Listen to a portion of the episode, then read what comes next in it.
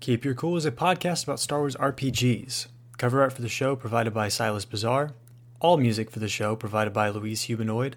Links for both of them are in the description of the show. Thank you for listening. Hello there. Welcome to episode 4 of the Keep Your Cool podcast. I'm your host, Davis Ballou.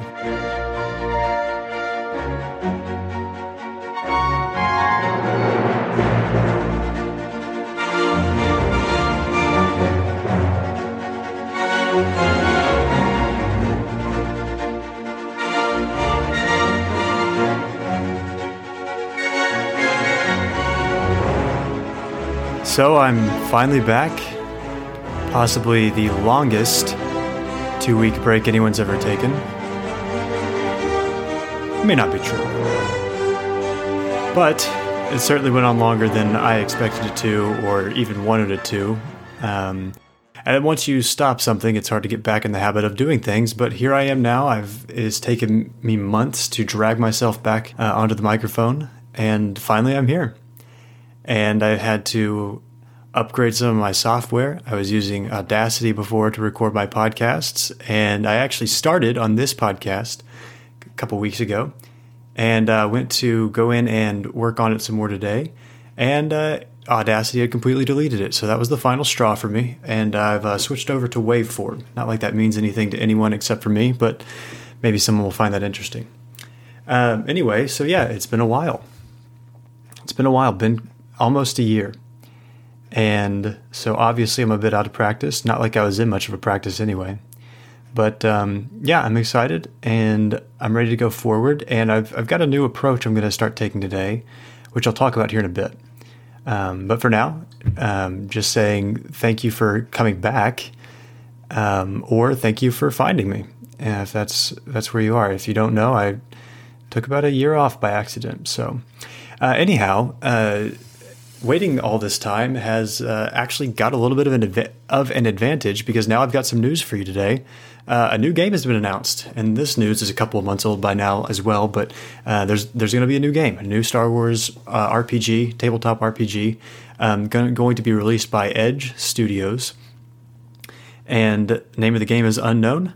Um, and the system of the game is unknown. Which, if you know anything about that, um, you know the dice system of the uh, the Star Wars games that I typically cover, the Fantasy Flight games, was a fairly unique system that Fantasy Flight created, and they've now um, bottled that system up, called it the Genesys system, and now they're rolling that out into its own, um, you know, non-specific, non-universe specific um, game. So it's unknown if this new game will use the Genesys system, if it'll use a classic D20 system, or if it'll or Fantasy Flight will just go crazy again and, and make more dice because if there's something that if there's anything Fantasy Flight likes to do, it's uh, make new dice. Uh, I believe Edge Studio is a uh, is a child company of Fantasy Flight. That's why I'm still saying Fantasy Flight. In my own personal news, I've been expanding my library of Star Wars books, both regular books and tabletop um, source books and that includes two of the original source books from the older two iterations of Star Wars role playing games. Uh, so those will be interesting to discuss in the future. They all have some different flavors from one another, um, but for now we'll stick with what we've got. Uh, and then finally, I've been running a lot of games in a Discord server that plays in a West Marches style. It's still Star Wars games, uh, but it's in a West Marches style, and I I'll be talking about that a little later on the podcast. Uh, but for now, just wanted to throw that out there as some stuff that's going on with me. So I guess it's time to get into the main topic for today.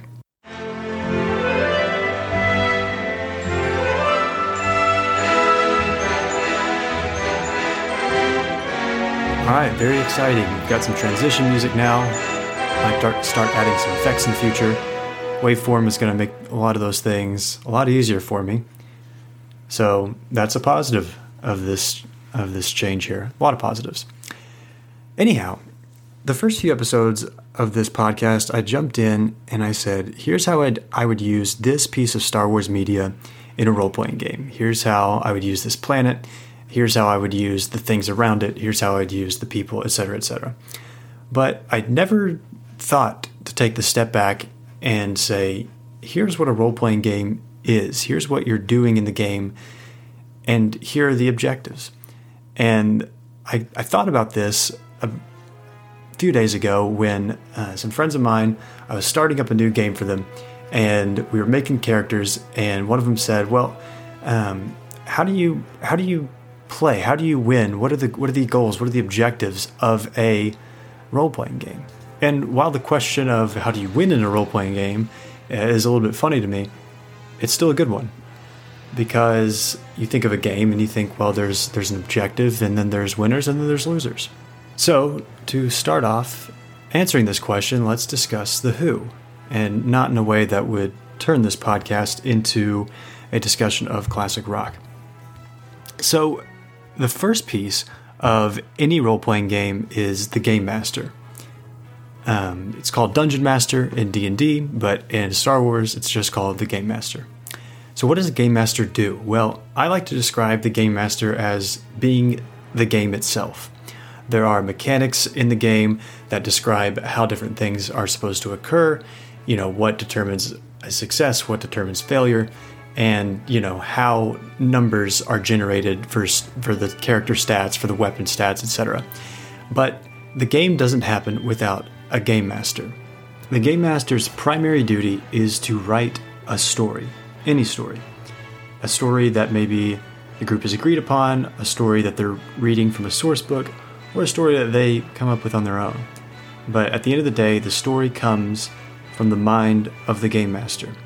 The game master has to come up with non player characters, or NPCs for short. The game master has to determine the setting. The game master has to determine long term objectives. And then, after spending all that time preparing, they have to show up at a game, sit down with their players, start the game, and prepare for their players to do nothing along the lines of what they planned. Obviously, that's a bit on the nose, but every game master has had that experience where they've spent a very long amount of time planning something out to the T, only for their players to show up, blow something up randomly, and then everything goes down the drain. Um, in all reality, the game master controls what goes on in the game.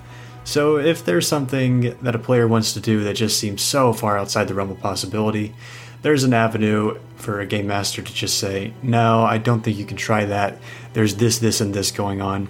So, I mean all that to say, the game master can also set limitations to make sure that things go the right way, to make sure that the story points are followed and that a conclusion is possible.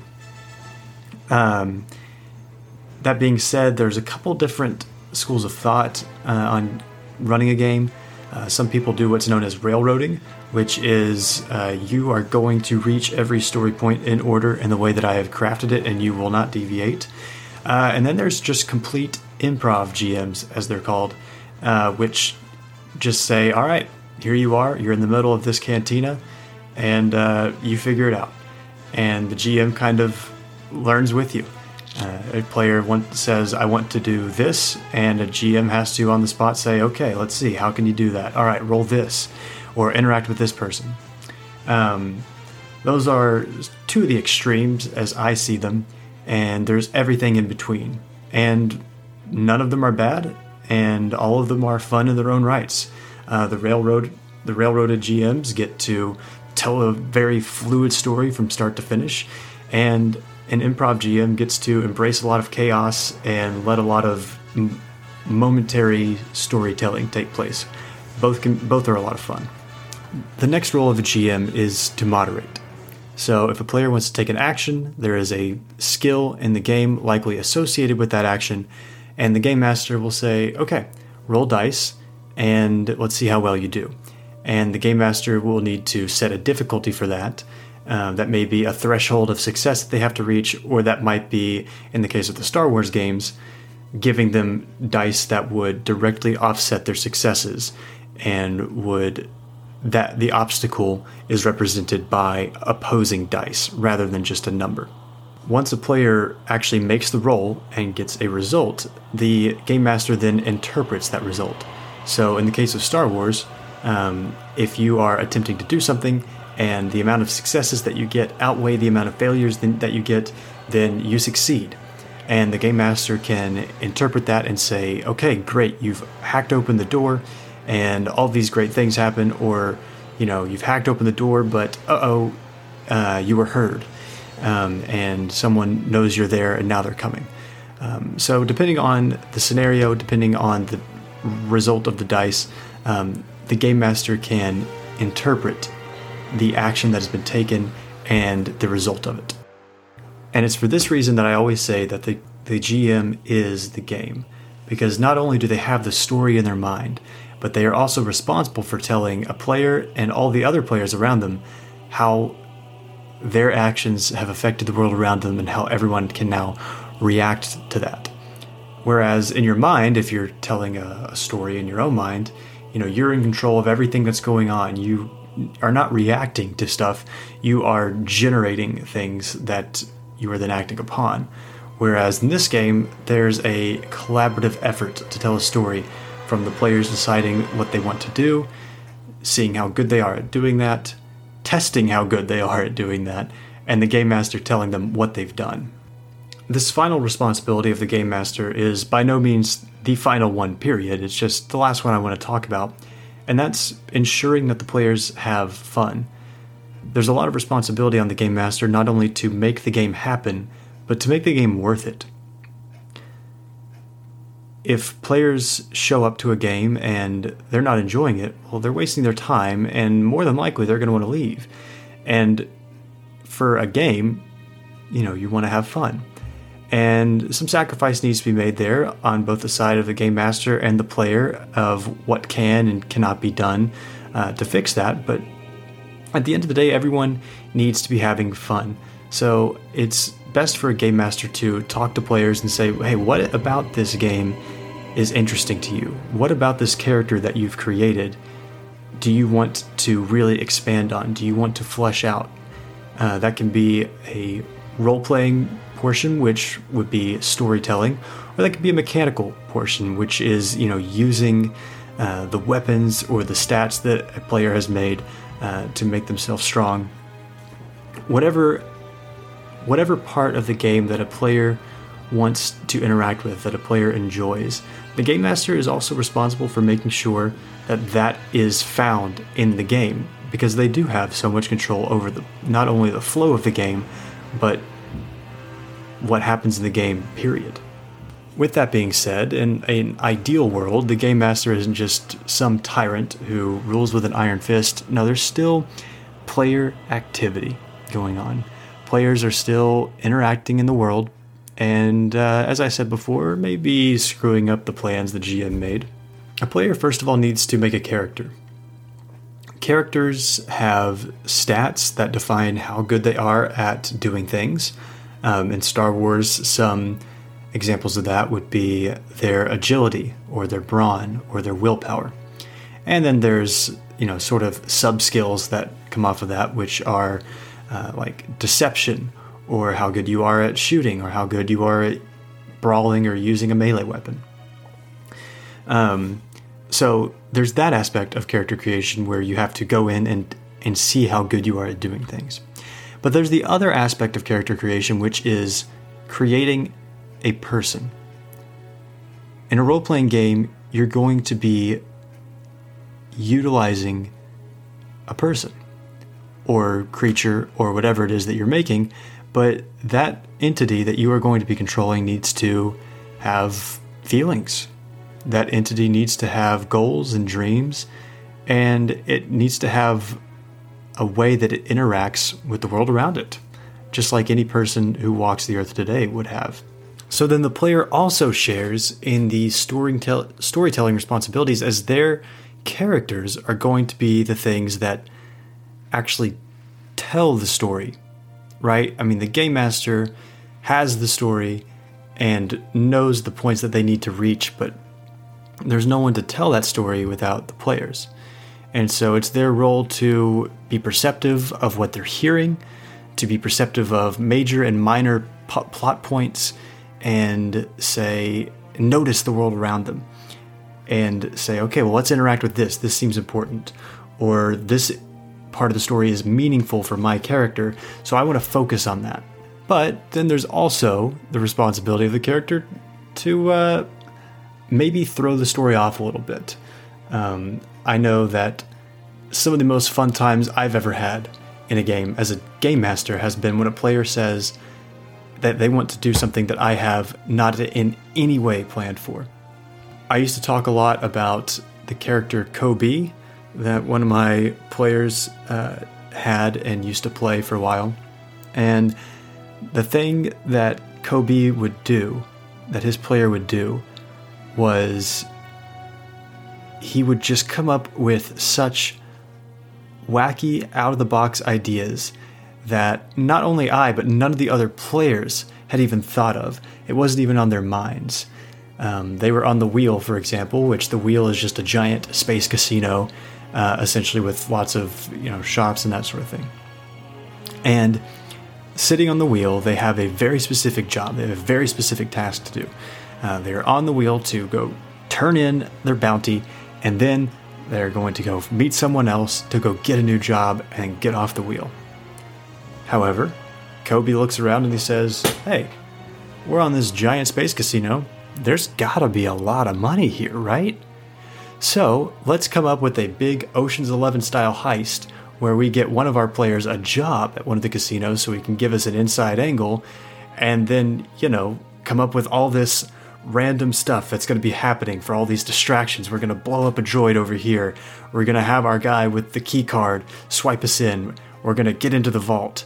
And so it's then my job as the game master on the spot to say, all right, well, you guys put that in motion. And as they're putting that in motion, I'm trying to figure out what obstacles to put in their way because the game master's job isn't to shut down the fun. The game master's job is not to say, you want to do that, but I don't want you to do that. That's why it's difficult.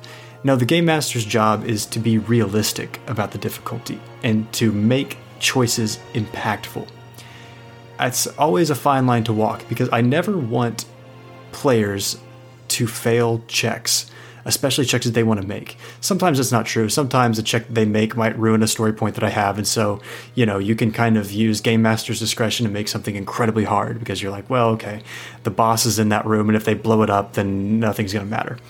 But, you know, so but, but there are those things like robbing the casino i thought well, that's all, actually a very fun idea and i want them to be able to explore this but i have to be realistic i have to make the stakes high enough to where that decision matters and they can look back on that choice and say, wow, that was crazy and probably stupid that we did that, but we failed.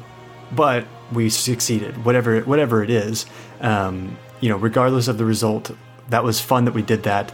And do you remember that this happened because of that? Um, so anyway, that's the player's role, that's the game master's role, and that's sort of how they, um, how the the players can kind of toy with the GM a little bit. But like I said, those moments like that are are some of the most fun and some of the most memorable. Um, not only because they're usually very wacky, um, but also it's just the idea that your actions can matter and can influence the world around you is is a very fun idea and is very core to the format of a role playing game.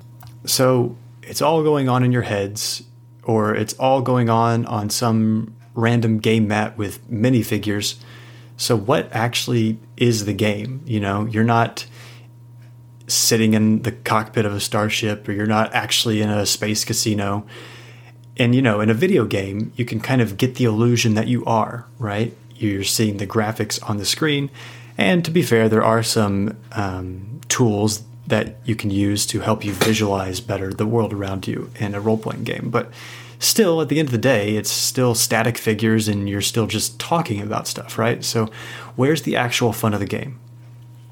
Well, yes, the fun of the game can be in the mechanics and in succeeding and in saying, I want to do that, and rolling the dice and getting the successes or getting the failures. Um, and you could say, okay, I accomplished this today. I accomplished that today. I have this really cool weapon uh, that I can kill stuff really quickly with. You know, maybe maybe that's where you find the fun in the game. But to me, the fun in the game goes well beyond that, and it's in a word that I've been repeating over and over again, which is story. Right, the story of what the story that you are all telling together through your actions, through your thoughts, um, that collaborative process of different minds controlling different characters or a GM controlling a thousand different characters and the world around them. Um, that's where the fun of the game lies to me. There have been times when I've read books, especially Star Wars books, and I hear something that I'm really inspired by, and I think, man, that's that's a thread that I wish um, was being pursued more, or I would have written written this differently. I would have liked to have seen this expanded on instead of this. Um, and you know, it's not necessarily plausible for everyone to write a book, and it's not necessarily practical either. Um, and then sharing that story with others is even more difficult. But the role playing game gives the opportunity for many people to tell a story together and to pursue those threads that they are passionate about and they're interested in together. I think it's important that you find people to play with that are, I would say, like minded, and not in the sense that you want to be playing with a whole bunch of people who see the world the same or who see role playing games the same, but I would say that you need to find people who are willing to go down the roads that you want to go down.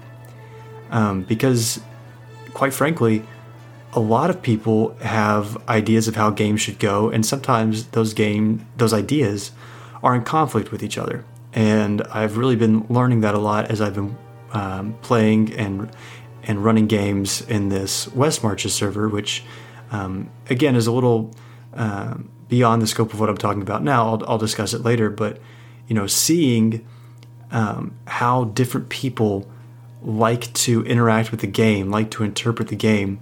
Sometimes uh, those different views mesh well, and sometimes they really clash and can, you know, be a big uh, source of conflict. So, all that being said, I believe that the people that you play with are as crucial to the experience of the game as the story itself and as the mechanics themselves, right?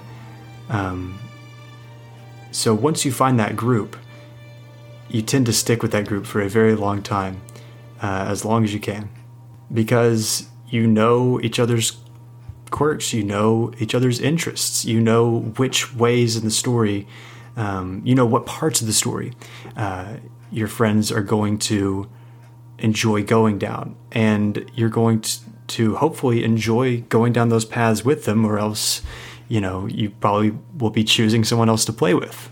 So, a question I typically ask myself is why do I enjoy the Star Wars role playing game above any other role playing game? I've, I've enjoyed my time playing Dungeons and Dragons, I still enjoy it.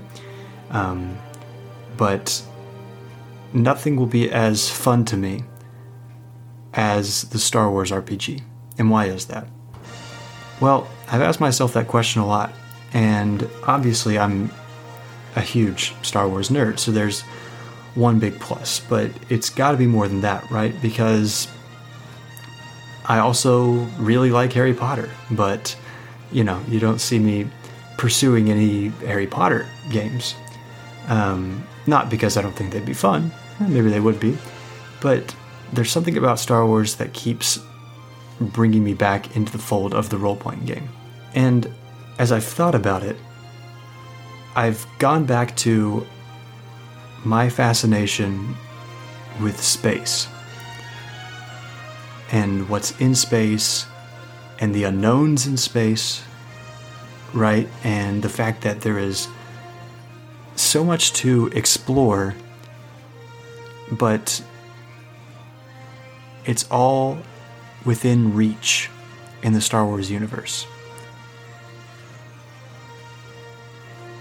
What I mean by that is the vastness of space, the vastness of, of what's out there is so fascinating to explore because it's it's so near endless that you're always going to run into something no matter which direction you go. And if you think about the history of our one world that we live on, the earth that we live on, there's a lot of history here, right? But the amount of history that is in a full galaxy, especially a full galaxy that has um, had many stories told about it already. Um, I mean, the possibilities for that are even more endless. One of the most fascinating stories, and I may have talked about this on the podcast before, it's been so long that I don't remember, um, but one of my favorite stories of all time told in Star Wars is one about, you know, there's all these ships. I believe it was a, uh, a fleet of 100 ships called the Katana Fleet, uh, 100 dreadnoughts, if you know what that is, in Star Wars. And this fleet of 100 dreadnoughts um, is, uh, you know, all of the all 99 ships of, of, of the other 99 ships are being controlled by one mothership, pretty much. And uh, that mothership has the coordinates that they're all going to jump to, and they're all going to follow that mothership.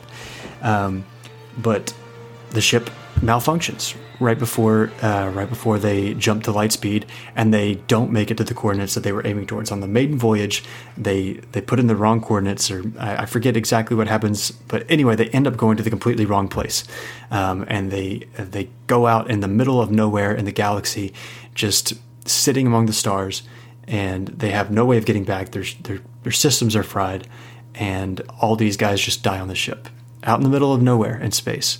Uh, that in itself is not a cheery story, I understand, but years and years later, these two random guys are just flying around the galaxy and uh, they end up finding this graveyard of ships, of perfect condition ships, a hundred of them, massive ships, just sitting out in the middle of nowhere in space.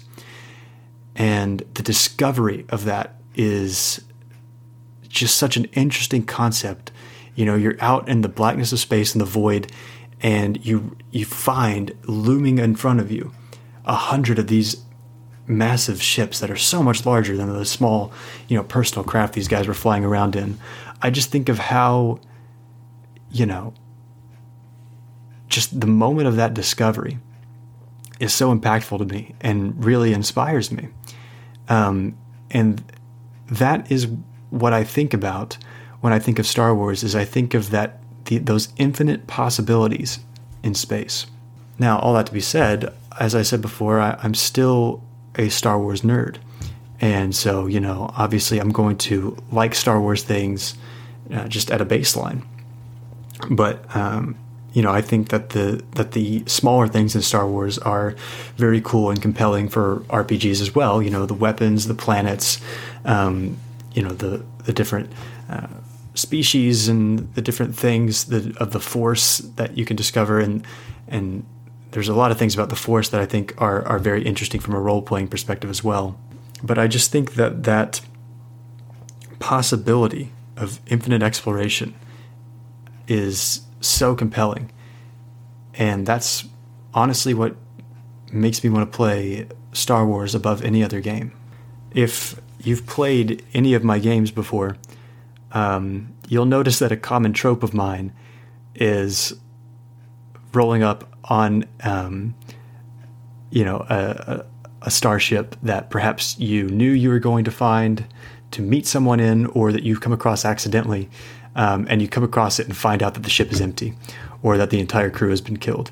Um, and that's just because that one plot point plot point to me is, is so interesting and so unique um, to Star Wars. You know, to have a um, a ship, you know, something that's supposed to be full of people, um, you know, and and operate and operations going on, right? Um, to to find it and to discover that it's completely empty. There's something very eerie about that, but there's also something very exciting about that. I think there's like a the, that liminal space concept where you're you know you're in an area that you know should be full of people or that you believe should have people in it, but it's like you know kind of half dark and and you're alone. That that feeling to me is is very interesting, and um, also kind of goes along with another one of my favorite Star Wars books that I'm I'm listening to on Audible right now, uh, called Death Troopers. And uh, anyway, that one is a very uh, horrifying book and uh, grosses me out a little bit. But back on the topic. Um, So the next thing I wanted to discuss was this West Marches game that I said I've been uh, running games for. So first of all, I guess I should start by telling you what a West Marches game is. Um, so the games that I've been describing to you so far have been, you know, one game master running a game for a whole bunch of players.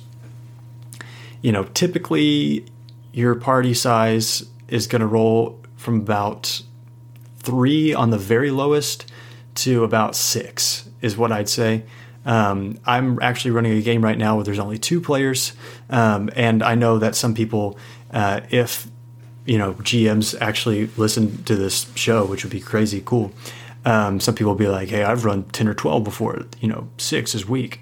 So you know, whatever. I mean, those are the average number of players as I see them.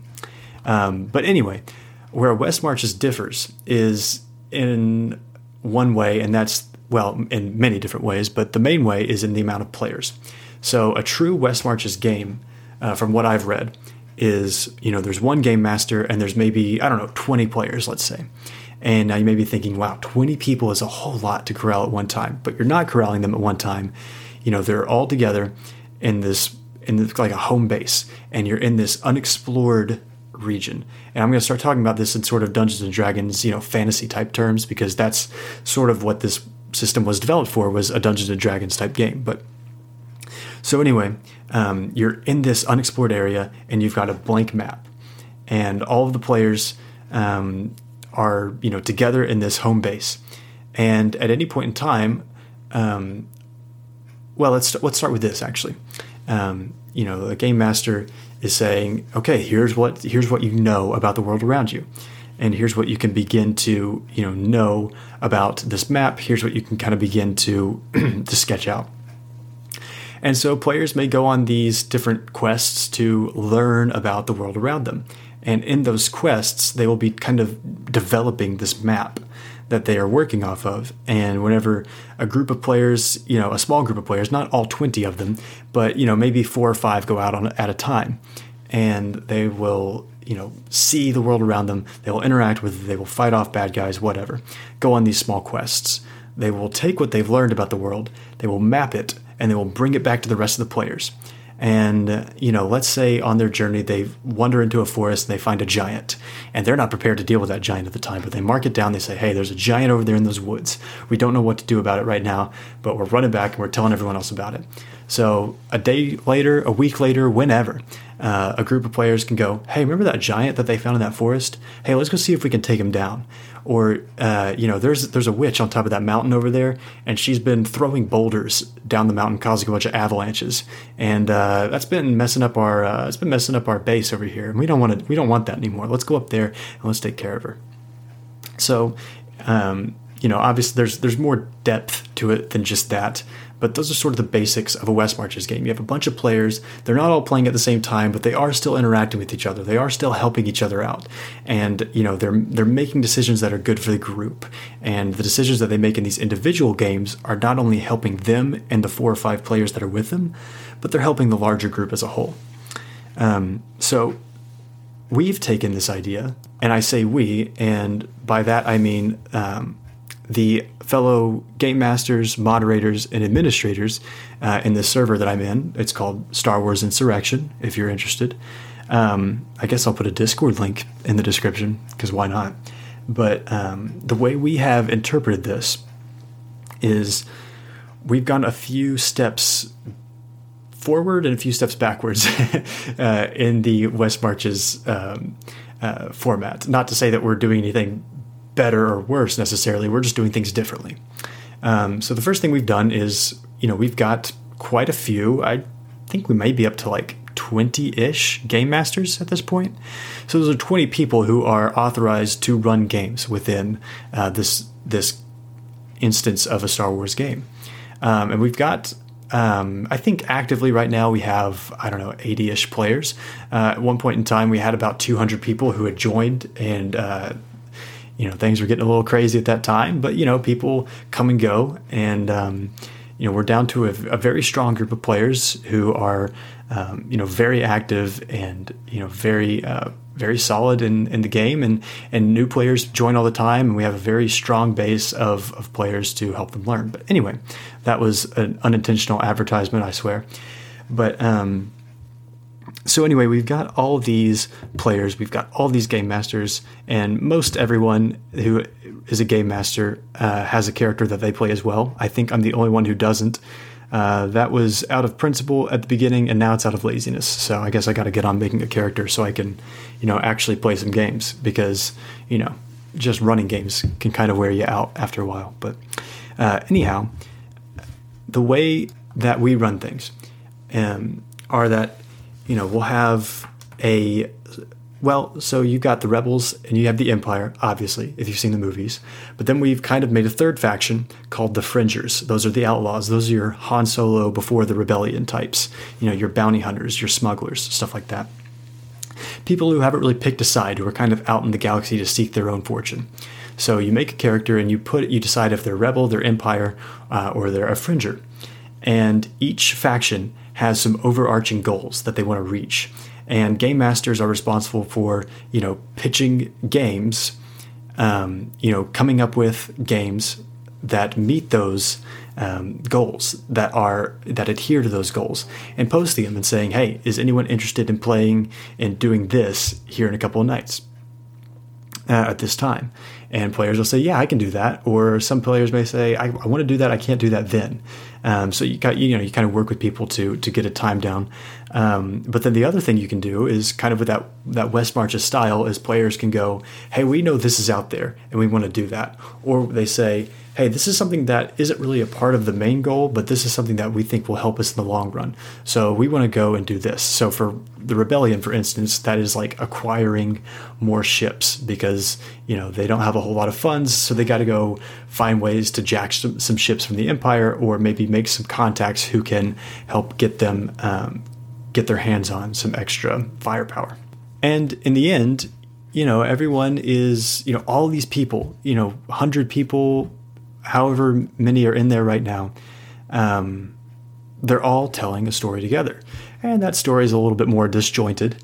Uh, obviously, it's very hard to quote unquote railroad a, a massive server like that. But, um, you know, still, you kind of, you're still able to make friends, and your character will interact with some characters more than others just by the fact that you're in more games with them. And so there's still some development to be had, even though it's a bit more chaotic. There's a whole lot more going on. There's still room for those um, intimate um, role playing uh, moments to still occur. And uh, they have occurred, and it's it's been a lot of fun, and it's been, um, you know, as I said before, people have different ways of, of playing the game and of, of role playing the game. And that's been a challenge to figure out at times, you know, because a lot of players have a lot of different ideas. We've got players from all over the world too. And so a lot of people just have different ways that they, you know, not necessarily interpret the English language, but they have different uh, different mannerisms, different ways of saying things that you know some people aren't used to hearing, and so that's been an interesting barrier to cross as well. Uh, but it's all been a lot of fun, and you know I've uh, grown a lot in my knowledge of the game, and I think most uh, of the people in there would would say the same as well. And so anyway, yeah, as different goals and objectives are being met, you know, the story develops, and uh, I think the beginning. Uh, in the beginning, it was it was we were very ambitious, and we said yes, everything is going to be uh, a, part of the story, and we're going to mark down everything that happens, and we're going to keep track of everything, and we're going to have this broad, expansive knowledge of everything that's happened in the games. But what you find is it's hard to keep track of that stuff, and you kind of just got to, you know, keep track of the high level stuff and let the low level stuff ride a little bit. Um, but anyway, as I've said, you know, at the end of the day, it's been a lot of fun. It's been a very unique um, role playing experience, uh, and I suggest it for anyone, not just for Star Wars games. Uh, I I know that there's a rich uh, D and D West Marches culture because I think West Marches is actually like a place in D and D, a land in D and D that was made for this style of game. But we've kind of taken that concept, the basic concept, and and adapted it. Um, not only for Star Wars because I think there's more true to the true to form ways to have adapted it to Star Wars. Um, we've so we've not only adapted it to Star Wars, but we've also adapted it to ourselves, and we're constantly adapting it to what problems the, come up in the server. Um, so I think in the future, um, what you may see is I, I, may start having some people from that server come on um, and talk about it. Uh, I think I'll have the the guy who started the server uh, on uh, to you know discuss you know the, the, thought behind creating it, and then you know I, I, it would just be interesting for me to start having conversations with people um, on this podcast, and I want to start doing that. So anyway, all that to say, um, you know, maybe expect uh, some different different voices to be on here, uh, talking about Star Wars Insurrection or talking about other things. Um, I'm I'm not sure. I'm just I'm interested to to open the door up to some more opportunities and possibilities. So now, as I'm starting to digress a little bit, uh, let's kind of kick it into a new topic, and that topic is going to be you know the the show in general. Once again. Um, I've thought about recently how, you know, this is a Star Wars RPG podcast. And I want, you know, initially I was reading a bunch of books and I wanted to talk about those books in the concept in the context of Star Wars uh, RPGs.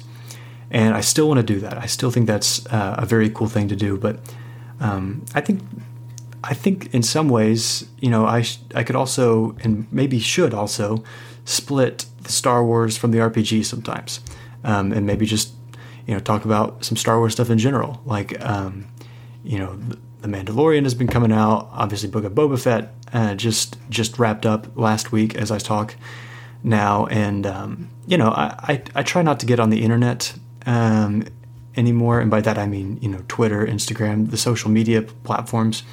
Um, for a few reasons, but one of those reasons is, you know, the toxicity of the conversation is is just not fun to engage with.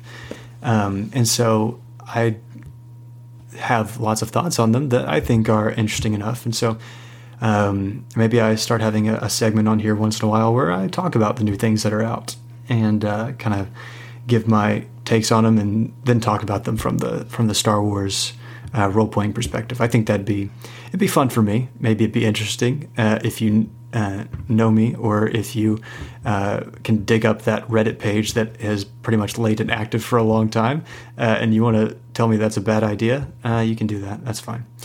And I'll probably listen. But um, anyway, that's an idea of where I want to maybe take this next.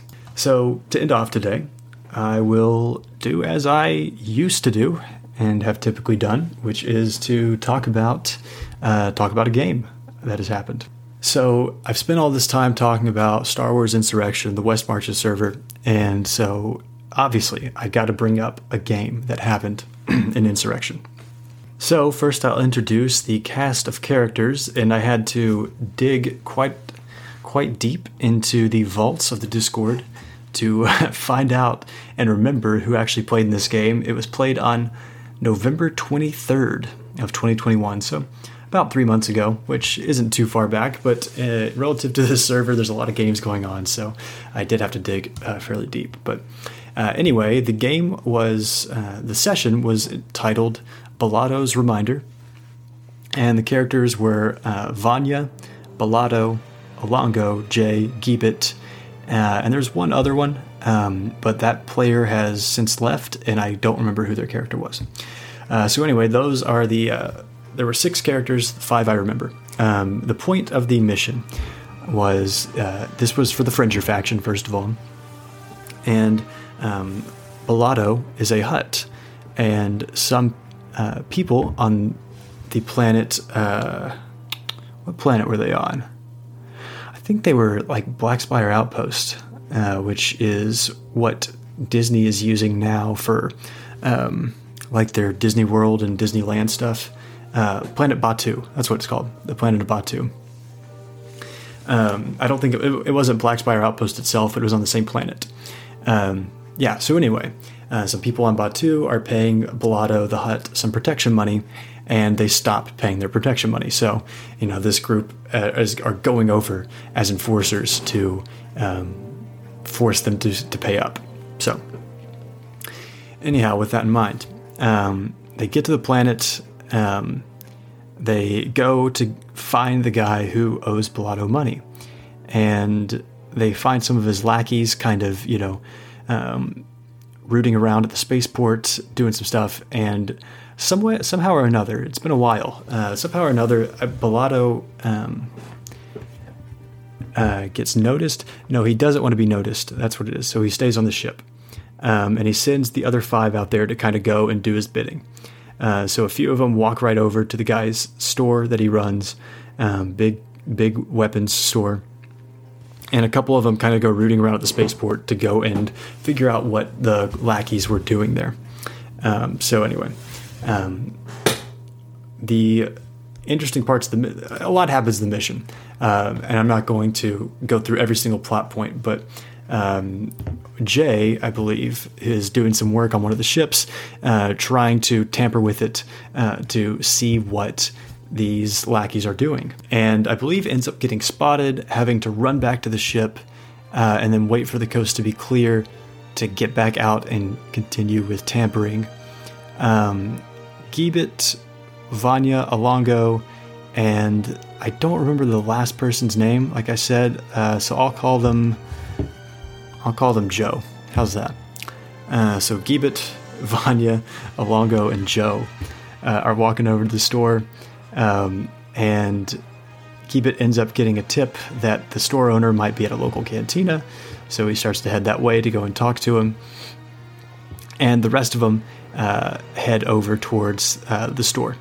Uh, well, Alongo and Joe get into a little bit of a firefight in the back garage uh, of the store. I think Vanya's kind of like posting watch on the street. Um, anyway, they get into a firefight uh, near the speeder garage, and uh, they end up killing um, all the lackeys that are back there. Uh, but there's a Alongo notices a camera uh, and tries to roll away, um, and he successfully rolls away. But he rolled in such a way that he succeeded, but there were a significant amount of threats in his success, uh, which means that although he succeeded in getting away from the camera's view, bad things still happen. So the way I interpreted that as a GM was uh, Alongo rolls into the garage and takes cover inside one of the shipping containers uh, inside the garage, uh, leaving Joe out there to kind of you know pace around and, and see what he can do about it. Well, not too long after, uh, the door. Um, no, a, a speeder rolls up to go park in the garage. They take out the speeder, they take out the cameras, um, and they roll up to the door. Uh, they get into the office of the guy who they're trying to find, and um, I believe they also begin to set explosives. Oh yeah, they break into the store, they kill all of the guards in there, uh, they steal some of their weapons, and they use some of their explosives to like plant charges all around the store. It's a it's a large store too. So Geebit finally makes it to the cantina, finds the guy that they're looking for, and Geebit, mind you, is an Ewok. So not too imposing a figure on his own, but Geebit is very good at talking to people. Uh, so he rolls up uh, to this guy and his the goons that he has sitting at the table with him, uh, and he starts telling him why he's there. He said, "Hey, you haven't paid Bellotto your money." And he said, "Yeah, I'm paying these other guys. They're gonna do the job instead." And Geebit says, "Yeah, well, we're here to collect." And you know, kind of starts to stir the public uh, around him on his side. And as this is happening, um, you know, the store has had charges planted on it, and Jay and Bellotto have cooked something up, uh, I believe, with uh, the people, some of the remaining lackeys at the spaceport. Uh, maybe they've killed them all, but some way or another they have, um, you know, they've got a way to contact uh, this uh, this main this main bad guy now uh, in a way that he thinks only his people can talk to him over. So, um, with all this in mind, they've communicated as as Geebit was on his way to go make have, have this conversation of, hey, we've got this, we've got this um, this store rigged to blow up, and then these guys over here are saying, hey, we've got this comlink ready. If he tries to contact his people, we're going to be the ones who answer. And so as Gibbet sort of um, constructs this conversation, um, at you know at key moments, you know they blow up the store. Uh, a guy he calls for backup. The bad guy calls for backup, and on the other side of the comlink is uh, is Jay and Bellotto. And so at that point, he knows it's lost. So he sends his goons to go and, and charge Gibbet, uh, but the public around Gibbet has had enough of this bad guy and all that he's done, and has seen that there is that there is hope because um, the players have destroyed and taken down the um, the boss's power, and so they resist um, the the goons for Gibbet and you know uh, detain them and walk them over to Bellotto. Uh, where the protection money is then uh, probably doubled. I forget, but it's definitely increased. Um, more protection money is paid.